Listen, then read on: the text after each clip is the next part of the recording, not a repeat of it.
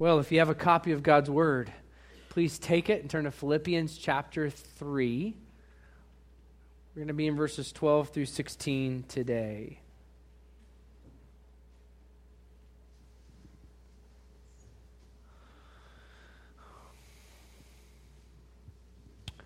Philippians, as you'll remember, is a thank you letter the Apostle Paul wrote to the church at Philippi, a church in modern day Greece that he had helped start. And as he writes that thank you letter, he uses that as an opportunity to encourage, to challenge, and to exhort them to the gospel. We're very thankful to see how Paul has challenged them because as he continues to challenge them in some of these particular areas, we recognize they're some of the same areas we struggle with as a church. For example, he's now moving into a section in the book of Philippians in which he's challenging uh, the false teaching that had begun to infiltrate the church. The last time we were in Philippians, we saw how he challenged them uh, to steer clear of any kind of teaching that would cause them to place a confidence in their flesh or their ability. We contemporize that kind of danger to the modern day mantra that says the answer is within you. Uh, we believe the Bible teaches actually the exact opposite. We don't think the answer is within you. We actually think the Bible teaches the problem is within you. And Jesus is the answer. The answer's got to come outside of you. But today, Paul's going to continue to warn us about these types of dangers by calling us to a different type of danger. And encouraging the Philippians to steer clear of confidence in the flesh, he lifted up the beauty of what we have in Jesus. And in so doing, Paul talked about the fact that one day we will be perfected. That one day, either upon Christ's return or our death, we will be perfected from head to toe. Will be, the, the presence and the power of sin will be obliterated in our lives. But after saying that, he's concerned that some of them might misunderstand what he said about still the urgency to go with the gospel.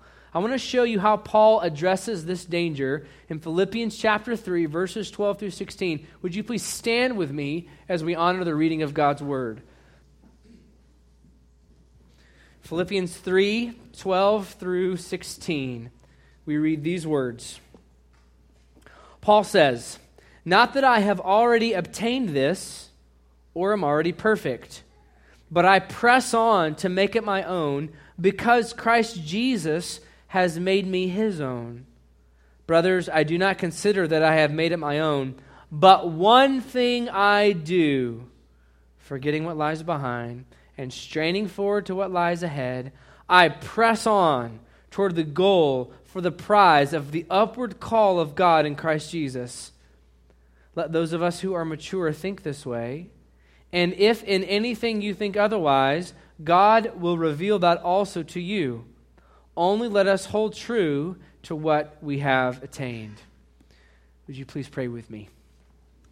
Lord Jesus, we pray in these moments that you would speak to our hearts, that you would remove distraction, and Lord, that you would speak to us.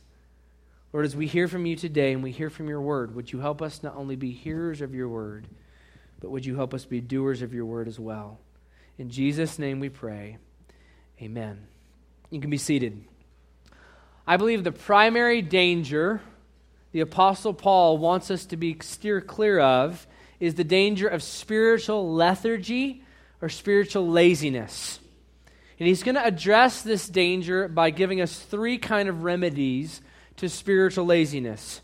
The first thing he's going to give us is an attitude that we need to embrace or a mindset we've got to bring to our minds. He's going to talk about an action that we need to engage in to overcome this kind of laziness. And thirdly, he's going to give us another attitude to consider. I'm going to show you this from the Word of God. First, notice the first attitude that Paul gives us in verse 12. Look at your Bibles in verse 12. He says, Not that I have already obtained this or am already perfect, but I press on to make it my own because Christ Jesus has made me his own. Now, Paul starts with a negative assertion. He says, Look, I've not already obtained this glorification, perfection that Jesus is going to accomplish in me. That hasn't happened to me yet. It's, it's mine in Christ, but I haven't yet received it. And then he wants to wade us into a really robust, healthy tension that we need to feel the full effect of. The tension that Paul calls us to consider is found in the latter part of verse 12. He says, I press on to make Jesus my own because Jesus Christ has made me his own. And so the tension here is on the one hand, he's saying, Look, I'm complete, I'm finished in Christ. But on the other hand, I'm so urgently running after Jesus. How does this tension work? Well, think of it this way. When Paul talks about us being complete in Christ, what he's describing is the finished, victorious work of Jesus gives us security. Okay? Um, because Jesus has died in my place, buried, risen again, if I'm placing my faith and trust in him, I'm secure. I'm forgiven. I'm complete. I stand cleansed from head to toe because of the blood of Jesus. He's saying, This is what you have. Jesus has made you his own. But on the other hand, he's also saying, I'm running after Christ. I'm running after Jesus with every single fiber in my being. In fact, that those words there, he presses on to make it my own, is the picture of a runner. It's the picture of someone running as hard as they possibly can after a particular goal or target. So here's what happens when you put these two ideas together. On the one hand, we're secure, we're complete. On the other hand, we're called to pursue Christ with everything we have. The way I would combine these ideas, letting this tension in the passage breathe, is by calling this attitude a victorious urgency. What Paul is calling you to and me to in this passage is to adopt an attitude that says, I'm victorious, I'm secure, I'm complete, but that's causing me to urgently obey and run after Jesus with everything that I have. Now, what Paul's not saying is he's not talking about an anxious urgency, right? He's not talking about an urgency that's filled with worry and fear and anxiousness. He's also not talking about a victorious passivity, a sanctified ease that says, well, I know how this is all going to end. It doesn't really matter what I do. I'm just going to prop up my feet and kind of watch the world go by. No, Paul's trying to steer us clear of both of these ditches.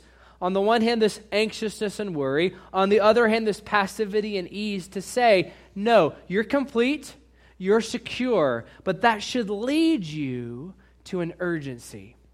So think, think of it this way um, if you're driving in your car and you notice one day that when you let your hands off the wheel just for a few moments, if you notice that the car begins to drift one way or the other, you're on a level road, right? There's no turns, there's no bumps, and just naturally the car starts to bend or starts to turn one way or the other. You've got an issue, right? In fact, your car can get so kind of weird in this way that you, I've seen people actually have to turn the steering wheel in or out, left or right, to make the car go straight. Now, what's happening, you mechanic gurus out there? What's wrong with a car when it's doing that? It's out of alignment, right? There's a problem with the tire, something wrong internally that's pulling the car to the left or the right. What you got to do is you got to take it into a mechanic who's got to rotate the tires, do something internally, so that when you get in that vehicle, it naturally drives straight as it's designed to do. Okay? This is an accurate picture of what Paul is doing for us. He's trying to warn us to the way some of us might drift, spiritually speaking, in our lives with Jesus. Some of you naturally drift towards anxiousness and worry. I want to ask you to raise your hands but there are some of you that worry, just naturally. It's just kind of the bent you have to naturally drift to that side of the road. Others of us have a tendency to naturally bend towards passivity or ease, or it's all going to be all right. It's no problem, no big deal. There's no urgency to our lives. And what Paul's trying to do in this passage of Scripture is give us a spiritual alignment to say, no, don't, don't be fearful, don't be anxious. Don't be passive. Don't prop up your feet and just watch the world go by. The way you were designed to function is that the security and the victory you have in Jesus is to lead you to urgency for Jesus. This is what Paul is saying for you and for me. So here's, here's a question that I would ask you today What's your tendency today? What's the tendency you have as a follower of Jesus if you know him? Is your tendency to worry, to drift towards anxiousness, concern, or is your tendency to comfort and ease? Here's the way victorious urgency shows up in our lives, okay? Just practically speaking. You know you're living a victoriously urgent life when, after doing everything you're called to do, you rest and you sleep well. Victoriously urgent lives show up when I do everything I'm supposed to do. I'm obedient, I'm faithful, I'm following Jesus as best I can, obeying Him and what He's called me to do, and then I leave the results to Him. So, parents, victoriously urgent parenting means that I do everything I can to invest in my children. I do everything I can to point them to Jesus. And at the end of the day, I lay my head on my pillow and I don't worry because I know the results belong to Christ. I'm responsible to be faithful. I'm trusting the results to Jesus. If I can just confess, this is confession time from your pastor. Um, I have a hard time with letting the results just rest with God sometimes. Anybody with me? Anybody control freaks out there? Any uh, willing to admit that? It's hard sometimes to say, I'm going to invest, I'm going to pour into my children, and then I'm going to say, Jesus, you've got them. Let me take it another direction. Let's talk about your job. What does it mean to be victoriously urgent in your job? It means you are doing everything you possibly can do with the stewardship God's given you with your time, your talent, and your treasure. Your money, your ability, and your schedule. You're doing everything you can to be faithful, to do the best job that you can do. Victoriously urgent work looks like after having done everything you can possibly do, working hard with what you've been given, you trust God with the results. You say, Jesus, I trust you no matter what the outcome is going to be. I've done everything I can do. I'm leaving the results in your hands. As a church, we're called to live victoriously urgent lives as we invest in the community. We had 400 people walk through our doors this past Tuesday night. I'm thankful, so thankful for the people who came through our doors. We handed out New Testaments. We smiled. We loved on people. And then at the end of the day, we say, Jesus, we're leaving the results with you. Victoriously urgent lives show up in an obedience and a faithfulness that's free from fear and worry. If we're going to avoid spiritual lethargy, the first thing we've got to do is understand this victorious, urgent attitude we're called to live out. The second thing this passage talks about is an action we're called to live out. He talks about running after Jesus. Look in your Bibles at verse 13 and notice carefully the emphasis I put on the right syllable, okay? Because as I read this, what you're going to notice is Paul's going to talk about one thing he's doing, but the one thing is not in verse 13, it's actually in verse 14. Listen to how I read this, okay? Verse 13. Brothers, I do not consider that I have made it my own, but one thing I do, forgetting what is behind and straining forward to what lies ahead. Here it is. I press on toward the goal for the prize of the upward call of God in Christ Jesus. Paul says the action that you and I are called to live out, if we're going to steer clear of this spiritual comfort and ease that we're so, we're so lulled into so often, is we've got to run hard after Christ. Now, he's kind of already said this because he said in verse 12, we're to strive after Jesus. It's this same kind of picture. I've not already accomplished it yet, but I'm running hard after Christ. But what he unpacks in more detail is the destination we're running after. Did you notice it in your Bibles? He unpacks what we're running after. Verse 14 the prize of the upward call of God in Christ Jesus. What this phrase is talking about is it's talking about the doctrine of, of glorification. Okay, it's the doctrine that says, um, when I die or upon Christ's return, I'll be perfected from head to toe. So let me, let me break that down for you, okay? If you know Jesus as your Savior, what happened to you when you first came to Christ is you were freed from the penalty of sin. The penalty of sin no longer hangs over you because of Christ. Hell is no longer your destination. You're now destined for fellowship with God. But there's a process that started with you not only to deal with the penalty of sin, but also the power of sin. This is sanctification. It's God weakening sin in your life and encouraging righteousness. But one day, not only will we have the penalty and the power of sin dealt with, one day we will be freed totally from the presence of sin. The presence of sin is what the doctrine of glorification is teaching. It's saying this you are going to be put in a position one day because of what Jesus has done for you, in which you'll no longer have sin around you, you'll no longer have evil around you, and you'll no longer have sin or evil within you. This is the richness and the depth of what we have in Jesus. Paul is saying, run hard after Christ because one day you're going to be with him in his presence in a way that is unparalleled to anything you've ever experienced.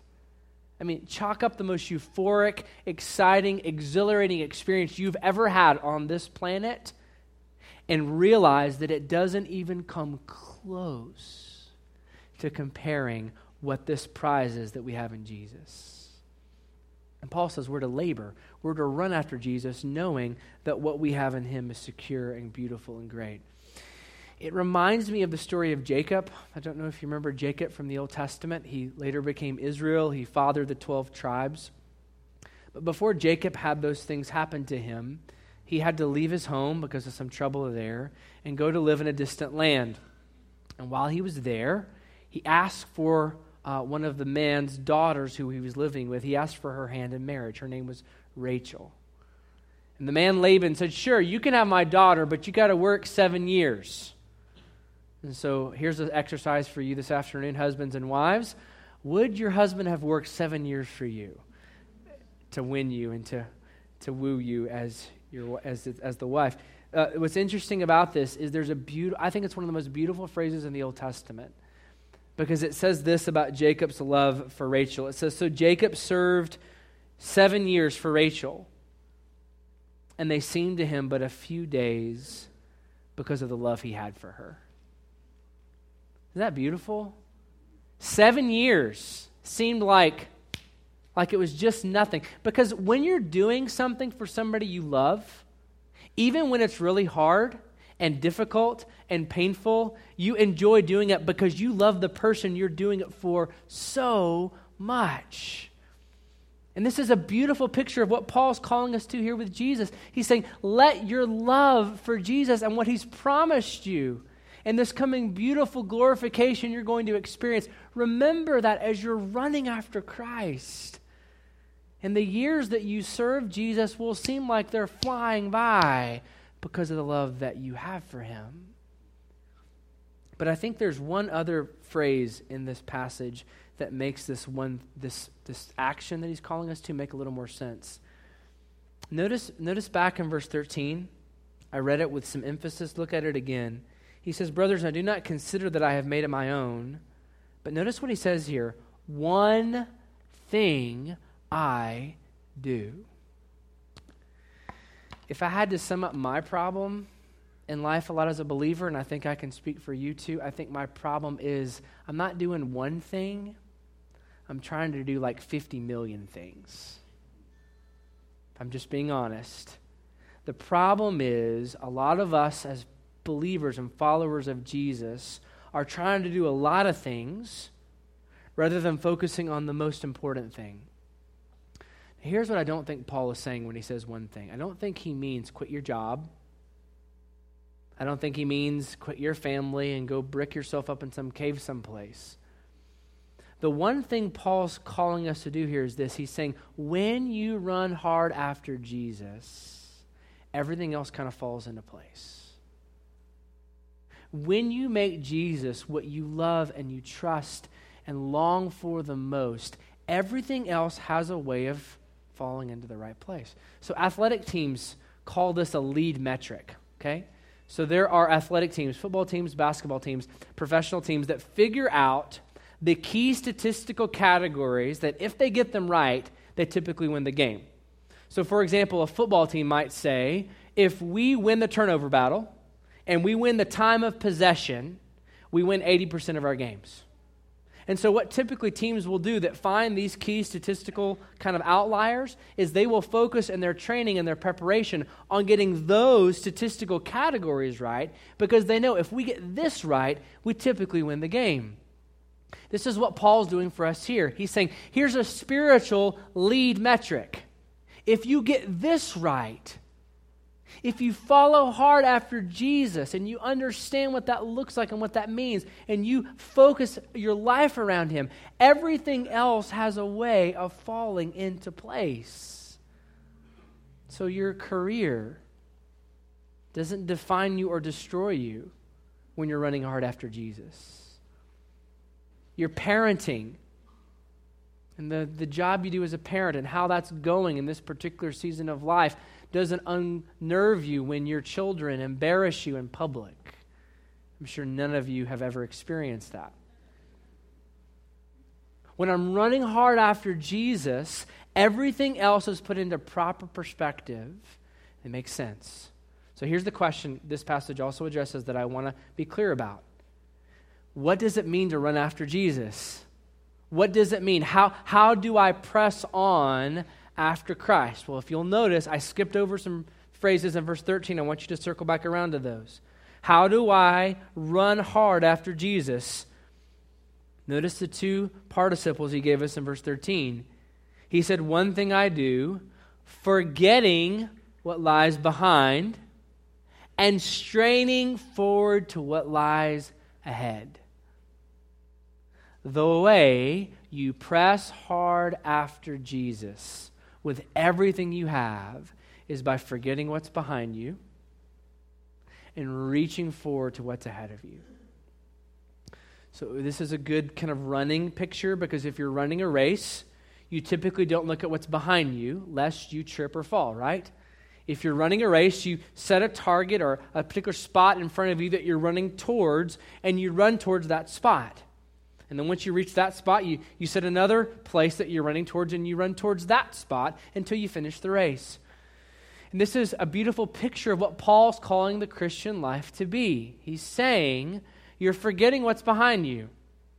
Doesn't mean that you don't learn from it, doesn't mean that you totally just block it out of your mind.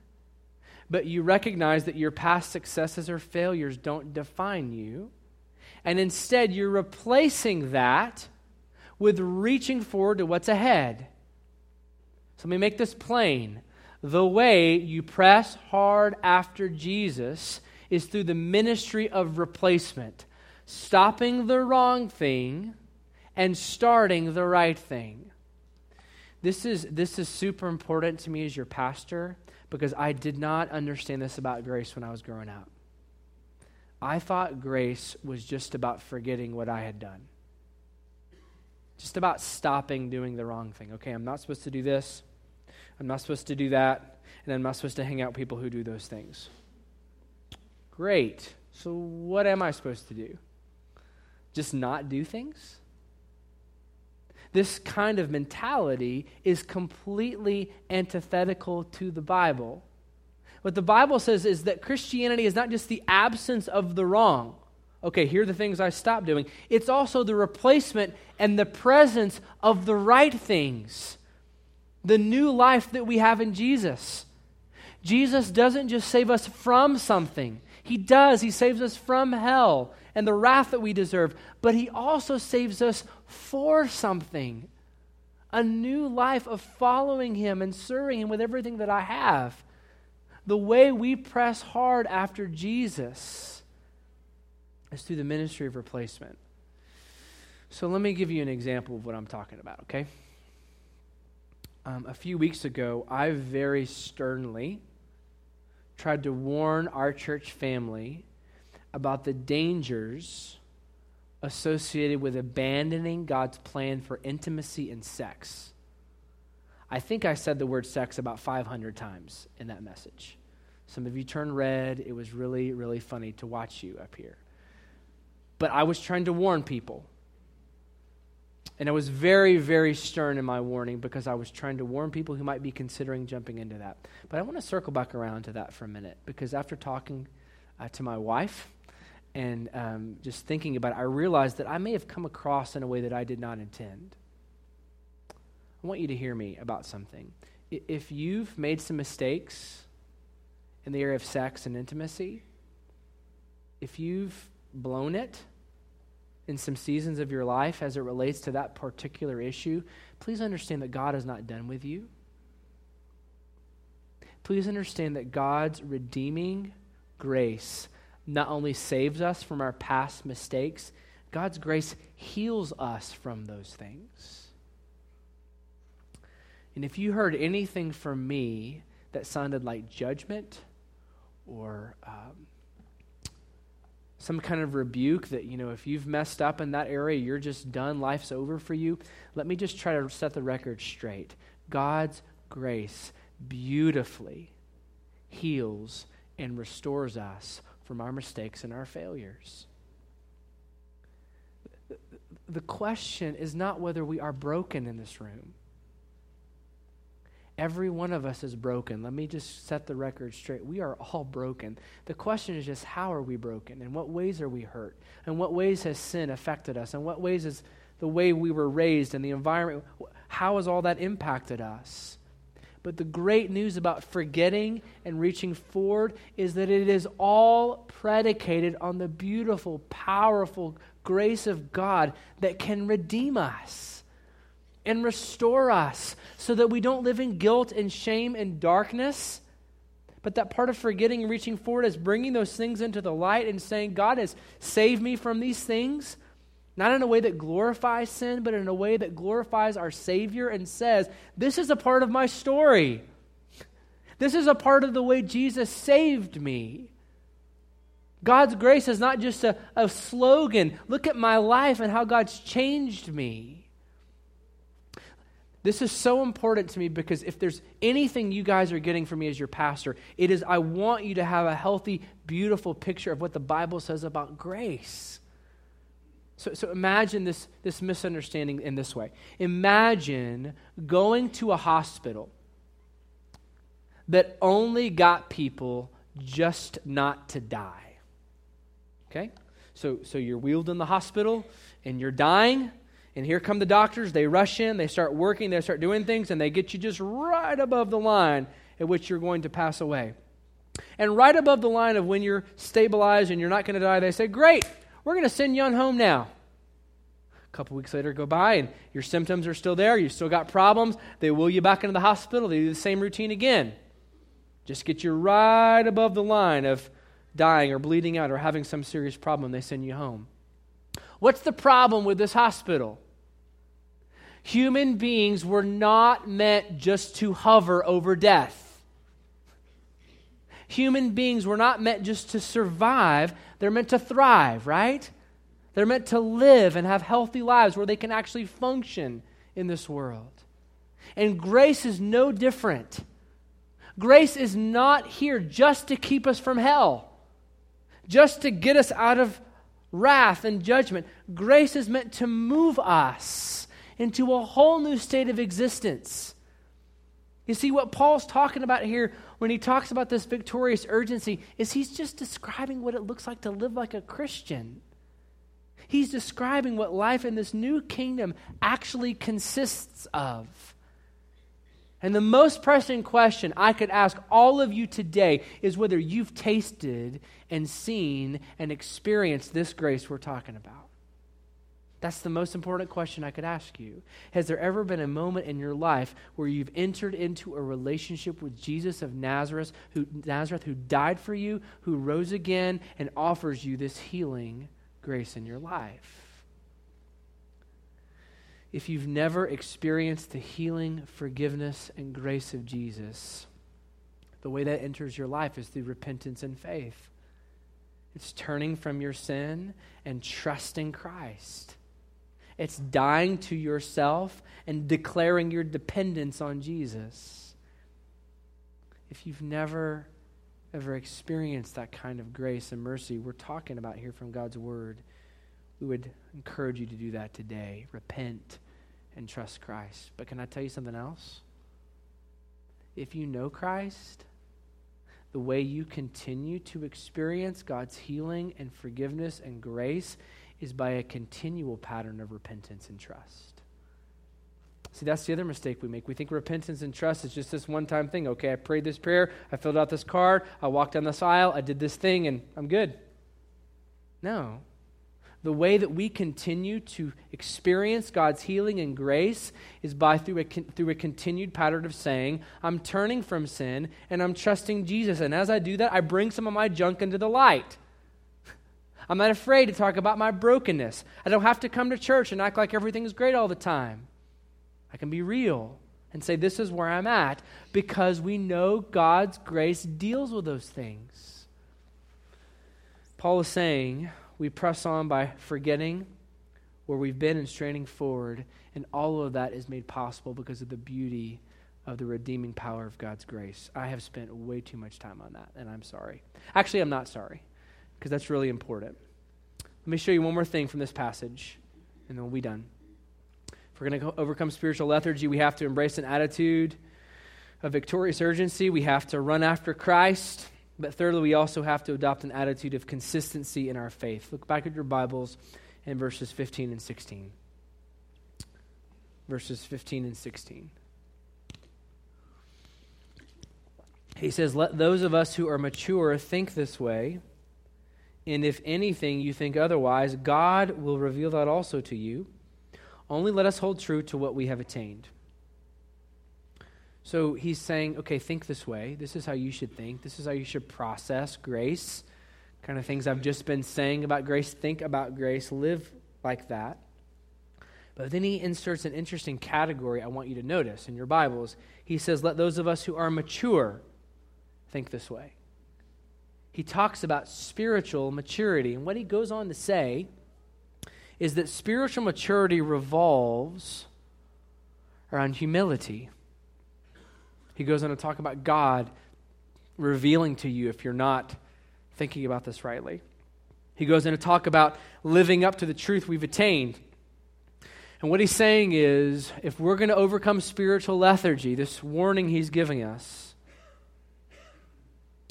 we have to recognize and acknowledge through humility that God will often point out error and sin in our lives. I don't know about you, but someone coming to me and telling me that I'm doing something wrong or I've made a mistake or I've blown it in a particular area is not always a fun experience.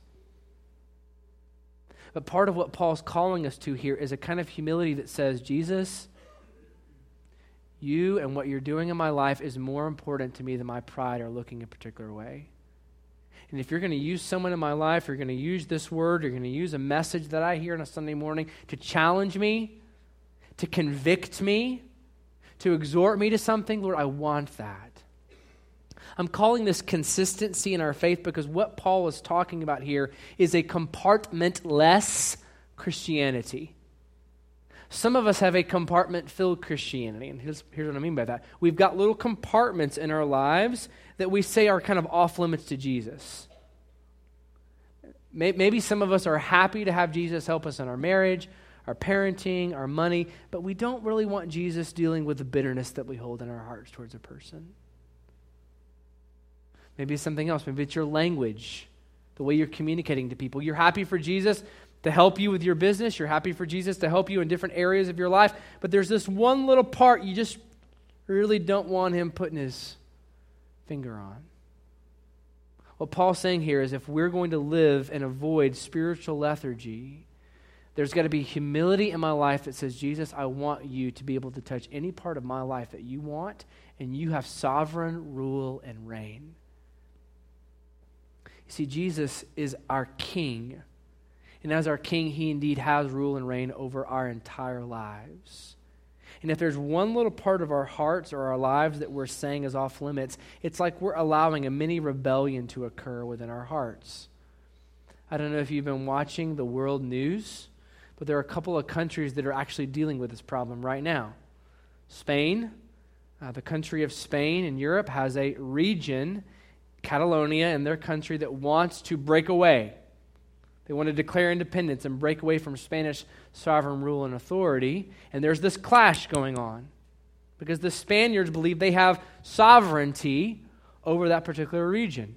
The same thing's happening in Iraq. I don't know if you're watching what's happening in the Middle East in Iraq. There's a part of northern Iraq where Kurdish people live. You should care about the Kurdish people living in northern Iraq who need Jesus.